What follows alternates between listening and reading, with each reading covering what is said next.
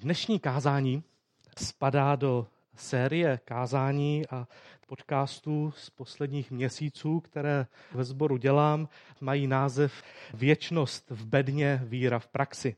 V podstatě čteme společně list Židům, a to tím způsobem, že se zaměřujeme na jeho jednotlivé výzvy.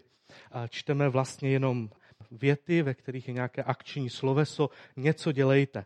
Čteme je samozřejmě v kontextu celé té kapitoly, ale ta kniha je tak postavená, že vždycky tam je porce teologie, opravdu hutná, neskutečně hutná, a na konci je taková jasná praktická výzva. Velmi často něco, co se dá udělat rovnou. Podívej se někam. Dej si na něco pozor. Velmi praktické, velmi malé výzvičky. Dávejte si zpětnou vazbu. Komunikujte spolu.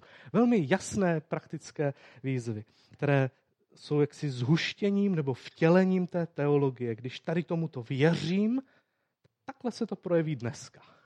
A to se mi na té knize líbí, že je to takové praktické a zároveň, že to není takové jako povrchní.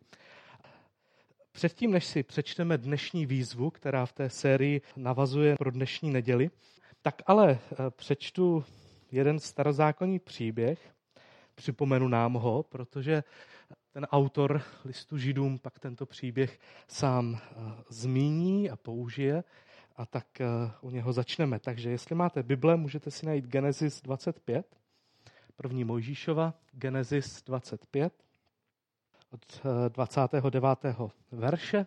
Je to příběh o dvou bráších, Jákob a Ezau se jmenovali. Genesis dvacet pět dvacet devět. Jednou Jákob uvařil jídlo. Když v tom přišel Ezau, tedy jeho brácha, z pole a byl vyčerpaný. Ezau Jákobovi řekl: dej mi teď zhltnout trochu toho rudého, zde toho rudého, neboť jsem vyčerpaný.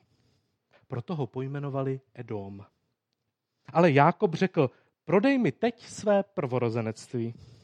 Ezau odpověděl: hle, já se blížím k smrti, k čemu je mi prvorozenství?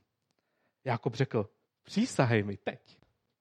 I přísahal mu a prodal své prvorozenectví Jákobovi. Jákob tedy dal Ezauovi chléb a jídlo z čočky. Ten pojedl, pil se, vstal a šel. Tak Ezau pohrdl prvorozenectvím. Je to velmi prastaré vyprávění, které ukazuje na jednu ze základních chyb, kterou jako lidi neustále opakujeme. Můžeme to nazvat špatný obchod. Tak se jmenuje i toto kázání. Špatný obchod. Ezau vymění něco vzácného za něco méně vzácného, pomíjivého. Společenský status, dědictví, majetek, vlastně celou svoji budoucnost vymění za přítomnost. Teď se najím a je mi jedno, že od teď až do smrti to budu splácet. To není dobrý obchod. Zvlášť, když to, co všeho se teď najím, tak zítra, pozítří už stejně ve mně nebude. Proč to dělá? Dělá to proto, protože ta přítomnost ho neskutečně tlačí. Je to nepříjemné, má hlad. Znáte hladového chlapa? Si ho vynásobte dvěma, třema. Vyčerpaný, hladový, neúspěšný chlap. A má obrovský hlad. Dal by cokoliv, doslova cokoliv, za misku kaše. Všechno je vedlejší, teď musím jíst. A tak Ezau uspokojí svou potřebu a v tom okamžiku celou budoucnost obětuje pro přítomný okamžik. V tu chvíli se mu to zdá rozumné, když se udělá takovou vnitřní poradu ve své duši, zváží pro a proti, jestli se mu to vyplatí, tak se rozhodne. Ano, vyplatí, je to vhodný obchod. Ale co si myslíte? Co si řekl za týden? Tomu svému minulému já, které se nějak rozhodlo v minulosti. Řekl si za týden: to byl ale dobrý obchod, to se mi fakt podařilo. A Asi ne. Ze zpětného hlediska ta, ta, ta, ta, ta miska čočky neměla takovou hodnotu, za kterou ji prodal. Možná jste si někdy něco koupili na úvěr, mobil nebo něco takového, maličkatého, možná něco většího. Zaplatili jste to a pak se vám to rozbilo, nebo to přestalo fungovat, nebo jste si to vlastně ani pořádně neužili. A ještě měsíc splácíte a další měsíc splácíte. Nebo jste si půjčili peníze na dovolenou. Vypadalo to jako velmi úžasná investice. Pak jste se na dovolené pohádali, celá rodina, byli jste naštvaný, že jste na té dovolené byli, a pak ještě v září splácíte dovolenou. V říjnu splácíte dovolenou. Co takový člověk, co se mu honí v hlavě, dívá se zpátky a říká si, to byl ale blbej obchod. To jsem neměl. Nestálo to za to. Takže to je příběh ze Starého zákona, který si autor listu Židům půjčí, protože ho všichni znají, tak na něj může odkázat. My jsme si ho teď připomněli a tak pro nás možná i ten text, který teď budeme číst, bude už na první pohled vlastně srozumitelnější. Takže Židům dvanáct patnáct. Dbejte na to, aby se někdo nepřipravoval o boží milost, aby vás netrápil nějaký vzhůru rostoucí kořen hořkosti a aby skrze něj nebyli poskvrněni mnozí. Ať nikdo není smilník nebo bezbožník. Člověk jako Ezau, který prodal své prvorozenectví za jediný pokrm. Neboť víte, že když později chtěl zdědit požehnání, i když je se slzami a usilovně hledal, byl odmítnut, neboť nenašel místo na pokání. Začneme ten text rozebírat od konce. Tím pádem, až se dostaneme k tomu nejpodstatnějšímu, k té výzvě, k tomu aktivnímu slovesu, tak už budeme vědět přesně, co nám vlastně říká. Takže začínáme od konce. První bod. Špatný obchod. Ta výzva nám představuje člověka, který udělá špatný obchod. Připraví se o boží milost tím, že boží milost začne pouštět a místo toho si bere do ruky něco jiného. Už u jedné výzvy z předchozích kapitol listu Židům jsme si všimli jednou výzvy nepouštějte milost. Nepouštějte se naděje v milost. Ta výzva vycházela z toho, že máme jenom dvě ruce. Nebo já nevím, jak vy, ale já mám jenom dvě ruce. To znamená, že poberu do ruky jen omezený počet věcí. A to nejenom fyzicky, protože naše tělo velmi dobře koresponduje s, naší, s naším nitrem.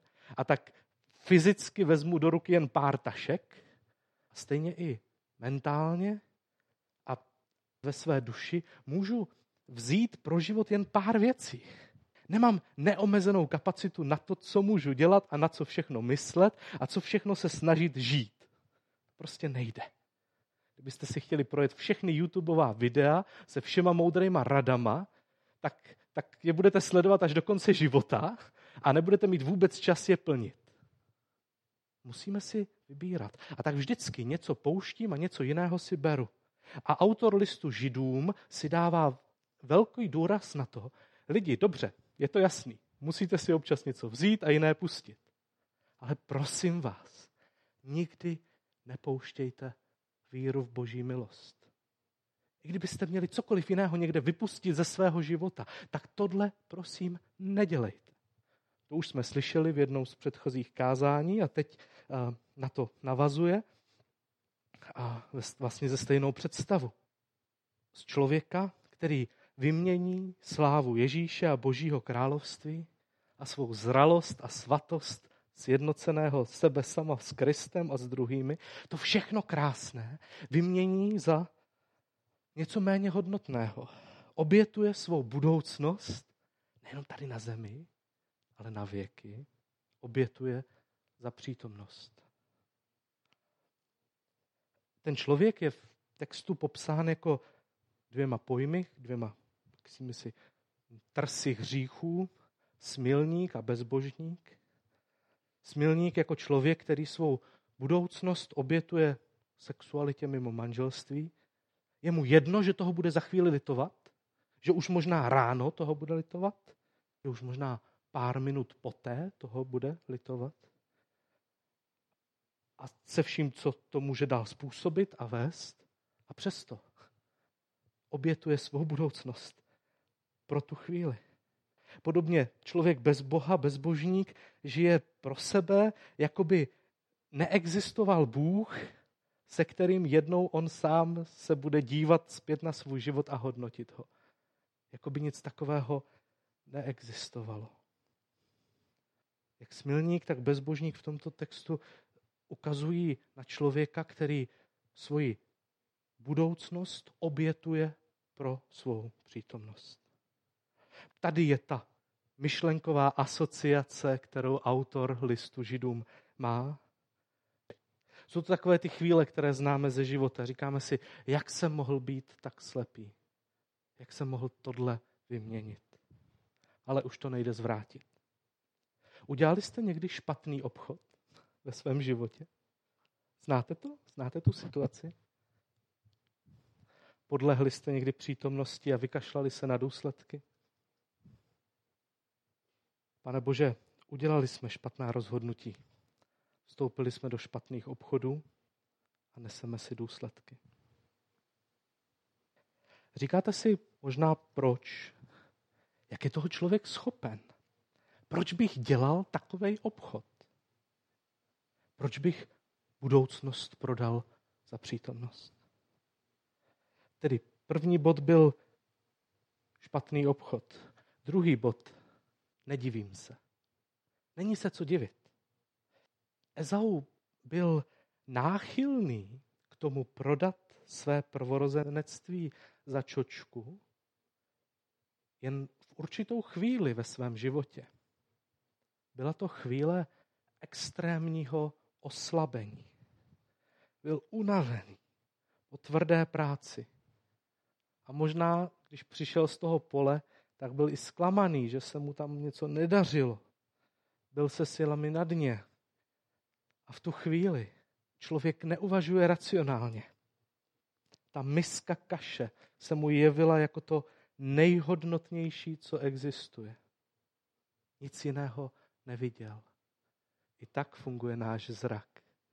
Čím větší je vnitřní potřeba, tím víc je můj zrak upnut na to jedno jediné, co potřebuji. A tak touží po tom, co mu dodá sílu, co mu přinese uspokojení, úlevu. Když by se to ráno probudil a byl úspěšný v práci, nějak se mu něco podařilo, nebyl tak vyčerpaný, vzal si na pole svačinku a brácha by tam měl tu čočku, tak by brácha řekl, hm, to nejím, to mě nezajímá. Ale nebyl, protože byl velmi oslaben. A podobným způsobem autor listu Židům i tento text staví. Říká tam, dbejte na to, aby se někdo nepřipravoval o boží milost, takové dost obecné, aby vás netrápil nějaký vzhůru rostoucí kořen hořkosti. Tady, v tuto chvíli, máme tu emoci, která v člověku způsobí, že udělá ten špatný obchod. Autor používá obraz kořene. Co je to kořen? Kořen není vidět, kořen e, čerpá živiny z půdy. Vidíte rostlinu, vidíte strom, ale kořeny nevidíte. Jak hluboko se táhnou. A přitom jsou nezbytné, protože z toho prostoru, kam ten kořínek doleze, tak z něho čerpá co? Vláhu a živiny. Podobně člověk. Teď jste tady nějak vidět, já vás vidím, jste jako ty stromy, co, čo, co, rostliny, co čouhají ze země, ale to nejste jenom vy, ve vás je víc. Máte i svoji minulost, nějaké kořeny, něco vás někam vede. A ze své minulosti, minulost nás hodně utváří, proto ze své minulosti čerpáme. A v tomto případě ten obraz spočívá v tom, já jsem tady dnes jako člověk, stojím nad zemí, nějak žiju tady v přítomnosti a čerpám z minulosti, se zamyslím nad něčím, co se stalo A je to něco nepříjemného. Je to něco zlého. Někdo mi ublížil, někdo mi ukřivdil. A tak čerpám ten strom, vytahuju živiny z minulosti a je to hořký, je to hnusný.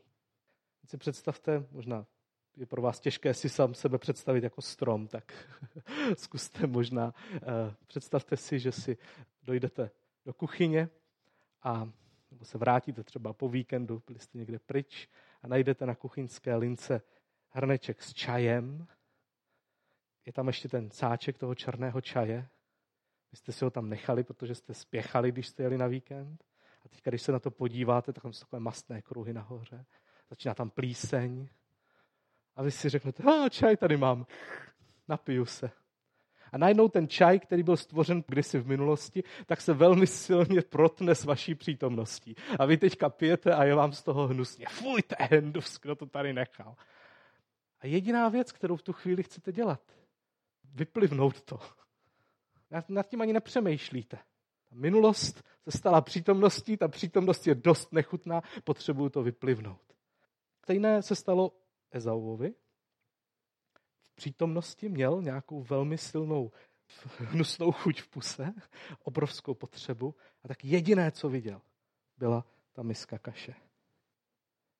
A tady autor listu Židům říká, ten důvod, proč vy teďka, lidi, můžete v přítomnosti cítit něco strašně těžkého, něco strašně hnusného, obrovské emoce, obrovský tlak, který vás oslabuje, je proto, že z minulosti čerpáte nějakou křivdu, nějakou hořkost. V tu chvíli jsem oslaben, v tu chvíli jsem v krizi, moje minulost se vrací a negativní emoce a v tu chvíli jsem oslabený. A udělám třeba i obchod, který si pak vyčítám. Nevím, jestli znáte seriál Bylo, nebylo. Jsme ho teďka s Lenkou sledovali nebo sledujeme občas. Je to o pohádkových bytostech, které se dostanou do našeho světa a v našem světě zapomenou, kým jsou. No a mezi nimi je jedna postava, je to postava Rampelníka. A Rampelník rád uzavírá smlouvy. Má obrovskou moc, může udělat, co chce. Tak za ním lidé chodí a řeknou, prosím tě, já bych potřeboval tohle. A on ví, že čím víc zoufalý je ten člověk, který k němu při, přichází, čím víc se cítí na dně, tím víc on si může říct cenu. A tak k němu chodí lidi, kteří jsou dokonce ochotní obětovat svoje vlastní dítě. Proto, aby teď dostali od něj to, co potřebují. A nikdo by tu smlouvu neuzavíral, když by se necítil v bezvýchodné situaci. Tak, znáte svá oslabení? Když jste ve svém pokušení, ve větším pokušení udělat nějaký špatný obchod, vyměnit to vzácné za něco mizivého? Pane Bože, známe chvíle oslabení. Známe chvíle, kdy jsme tak plní emocí a hořkosti a potřeby, že nevidíme nic jiného. A tak ti, Pane, vyznáváme dnes svoji křehkost, stydíme se za ní a přiznáváme si ji, že takoví jsme občas velmi slabí. Viděli jsme tedy špatný obchod, viděli jsme důvod, proč člověk udělal špatný obchod. A třetí se dostáváme k té samotné výzvě, k tomu hlavnímu slovesu, které ve výzvě je a které nám řekne, co tedy mám dělat. A verš začíná slovy: dbejte na to, aby se někdo nepřipravoval o Boží milost, aby vás netrápil nějaký ten kořen hořkosti. Hlavní slovo zní dbejte. Doslova to znamená hlídejte. Jste ve střehu, hlídejte si něco. Dohlížejte na něco. Aby, je to výzva, abychom se stali hlídači, kteří předvídají nějaká nebezpečí. A doufám, že v tuhle chvíli vám spadne kámen ze srdce, protože si řeknete, to přece dělám furt. Co? Nebo ne? To je přece to, kým jsme, že jo? Jedu autem, neustále kontroluju zrcátka. Musím. Musím kontrolovat zrcátka. Co když tam je nějaké nebezpečí? Jsem, jsem to já, kdo kontroluje svět, když jedeme na tábor tady, tak máme v noci hlídky, protože může přijít nějaké nebezpečí, třeba požár nebo nějaký lump. V domech máme poplašná zařízení, maminky hlídají děti. My jsme nastaveni k tomu, abychom neustále kontrolovali svoje okolí a svoje záda, zvláště ve chvíli, kdy jsme s někým, kdo je nebezpečný potenciálně. Hlídáme, hlídáme, dáváme si pozor pořád, pokud nejsme úplně, úplně v bezpečí. A tak je to parádní výzva. Vlastně nám tady Pán Bůh říká, dělejte to, co tady stejně děláte, to, co se učíte. Jenom nám řekne, co máme hlídat, abychom se neubírali o boží milost. To je hrozně abstraktní. A tak to zkonkretizuje, dá nám něco praktického a řekne, hlídejte si ten kořen. Bacha na hořkost. Bacha na to, co táhnete z minulosti. Na to si dávejte pozor, toho si všímejte. Mějte nějaký poplašný zařízení. A, a, a, asi tady mám nějakou hořkost. Musím s ním něco dělat, jako když by tady jelo auto proti mě a chtělo do mě vrazit. Pozor, pozor! Panika? Musím s tím něco dělat. Hořkost cítím.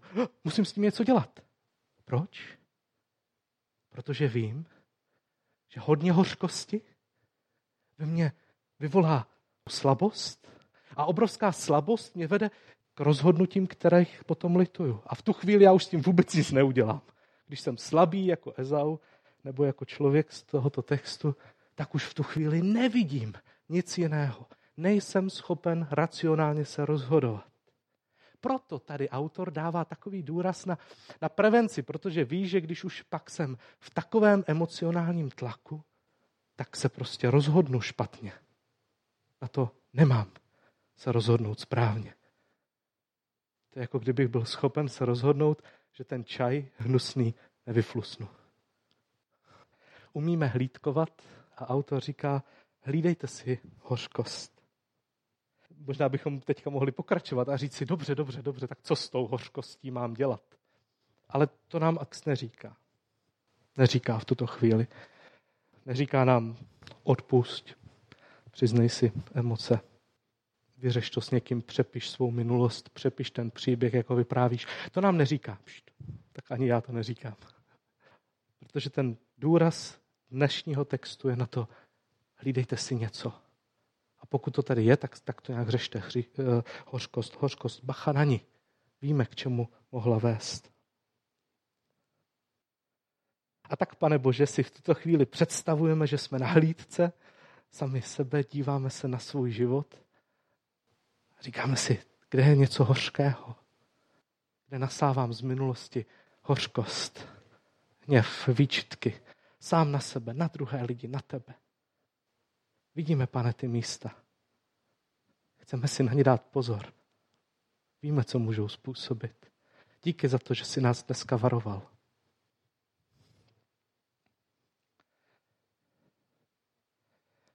Uzavřu ještě jednou věcí.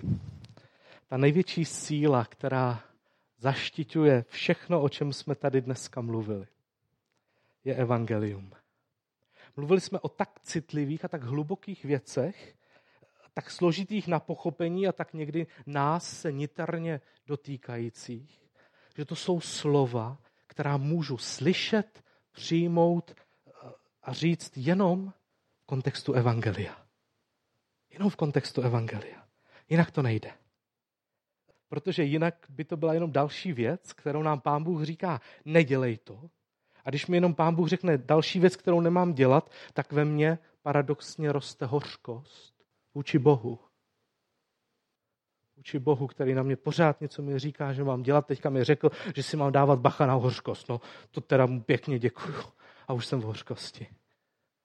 Bez toho, aniž bychom chápali a četli výzvy listu Židům bez kontextu evangelia, v nás vzbudí hořkost a spoustu lidí na Pána Boha zanevře a zanevře na jeho milost, právě proto, že z něho slyší jen výzvy. Měl bys tohle a tamto. A tak si pojďme připomenout Boha, tak jak se nám zjevil v Ježíši. Boha, kterého nebudeme chtět za nic na světě vyměnit. Ježíš udělal úplný opak toho, co udělal Ezau a toho, co udělal ten smilník a bezbožník z tohoto textu. Ježíš obětoval svou přítomnost. Svoje tady a teď obětoval, aby zajistil budoucnost. Udělal čin, za který ho všichni chválíme, protože se poradil se svým budoucím já a řekl, tohle bude dobré. Už asi víte, k jaké události z Ježíšova života směřuji. Ježíš byl schopný tady a teď vydržet obrovskou bolest a byl to chlap, takže jenom to, že měl hlad, už byla velká bolest. Teď si k tomu přidejte ještě to bičování a to, že ho všichni opustili. Ta krize byla obrovská, obrovská. Všechny jeho zážitky z minulosti v tu chvíli, ze kterých by mohl čerpat a říct si, dobrý, Petr je můj kámoš. Kdybych v tu chvíli čerpal z této vzpomínky, když visí na kříži, vzpomíná na Petra, tak i tato krásná vzpomínka na to, co s Petrem zažil, je najednou trošku zahořklá. Zahořklá tím, že ho Petr zapřel. A že tam ani není pod tím křížem.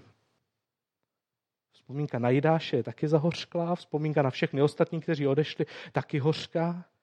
A tak to, že mu dávají pít něco, co je hořké, když visí na kříži, tak to není jenom to, že fyzicky je něco hořkého. Ta hořkost je všude, v celém jeho těle, ve všech jeho vzpomínkách. Všechno dobré, co jsem tady pro lidi udělal, snažil jsem se, tady jsem je zachraňoval, vyučoval jsem je, kázal jsem jim, pečoval jsem o ně, uzdravil jsem je, vzkřísil jsem je a oni teďka řvou, ukřižuj ho. Obrovská bolest, obrovská hořkost, nejhorší moment, obrovský tlak, obrovská slabost. Ještě mnohem větší slabost, než byla ta slabost Ezaua. A Ježíš v tu chvíli má jednu jedinou, je, je, je, je jednu jedinou myšlenku od úlevy. On to může vyplivnout. On může povolat anděle, on může sestoupit z kříže a říct tak a dost, já končím, mě už to nebaví, já už to nezvládnu. A on to neudělá. On svoji přítomnost, která je tak neskutečně stlačená do takové neskutečné bolesti, řekne, já tady jsem, je to hrozný, je to strašný, ty tady nejseš Bože, je tam hořkost vůči Pánu Bohu, vůči úplně všem a přitom Ježíš nevymění tuto chvíli za nic na světě. A ten důvod je, že pořád, a v tom je, proto ho chválíme, protože si to sami nedovedeme představit, že v tu chvíli Ježíš vidí budoucnost a ta budoucnost je pro něj mnohem důležitější. A v té budoucnosti vidí tebe a tebe a tebe a tebe. Každého, kdo tady jsme, každého, kdo je zahrnut do jeho milosti, všechny nás tam vidí se sebou samým a je to pro něj tak krásná představa, že je ochoten přítomnost obětovat pro svou a naši budoucnost. Proto nám Ježíš odpouští i všechny naše špatné obchody. Proto vám Ježíš rozumí ve vaší slabosti, ví, jak velká a silná může být hořkost a hněv. Ježíš zároveň ve vás vidí sílu, obrovskou sílu. Kdyby ve vás neviděl, tak nic takového tvrdého a drsného neřekne. Neřekne. Ale vidí v nás sílu, že můžeme věci měnit, že i my můžeme pro svou budoucnost občas obětovat přítomnost. A Ježíš se nám ukazuje ve slávě a kráse jako ten, kdo je tak hodnotný, tak vzácný, že i když bych musel holt se rozhodnout, že teď už budu věci v životě brát jenom jednou rukou, protože prostě jich víc nepoberu, tak se Krista a jeho milosti nikdy nevzdám. Nikdy. Protože je tak krásný. A doufám, že se mi podařilo teďka v té závěrečné části toto vykreslit. Dát nám to zažít. že Kristus v tu chvíli, v momentě na kříži tak velkého tlaku krásný, protože obětuje tehdy přítomnost velmi bolestivou pro něco krásnějšího v budoucnosti. A tak možná můžeme občas i my.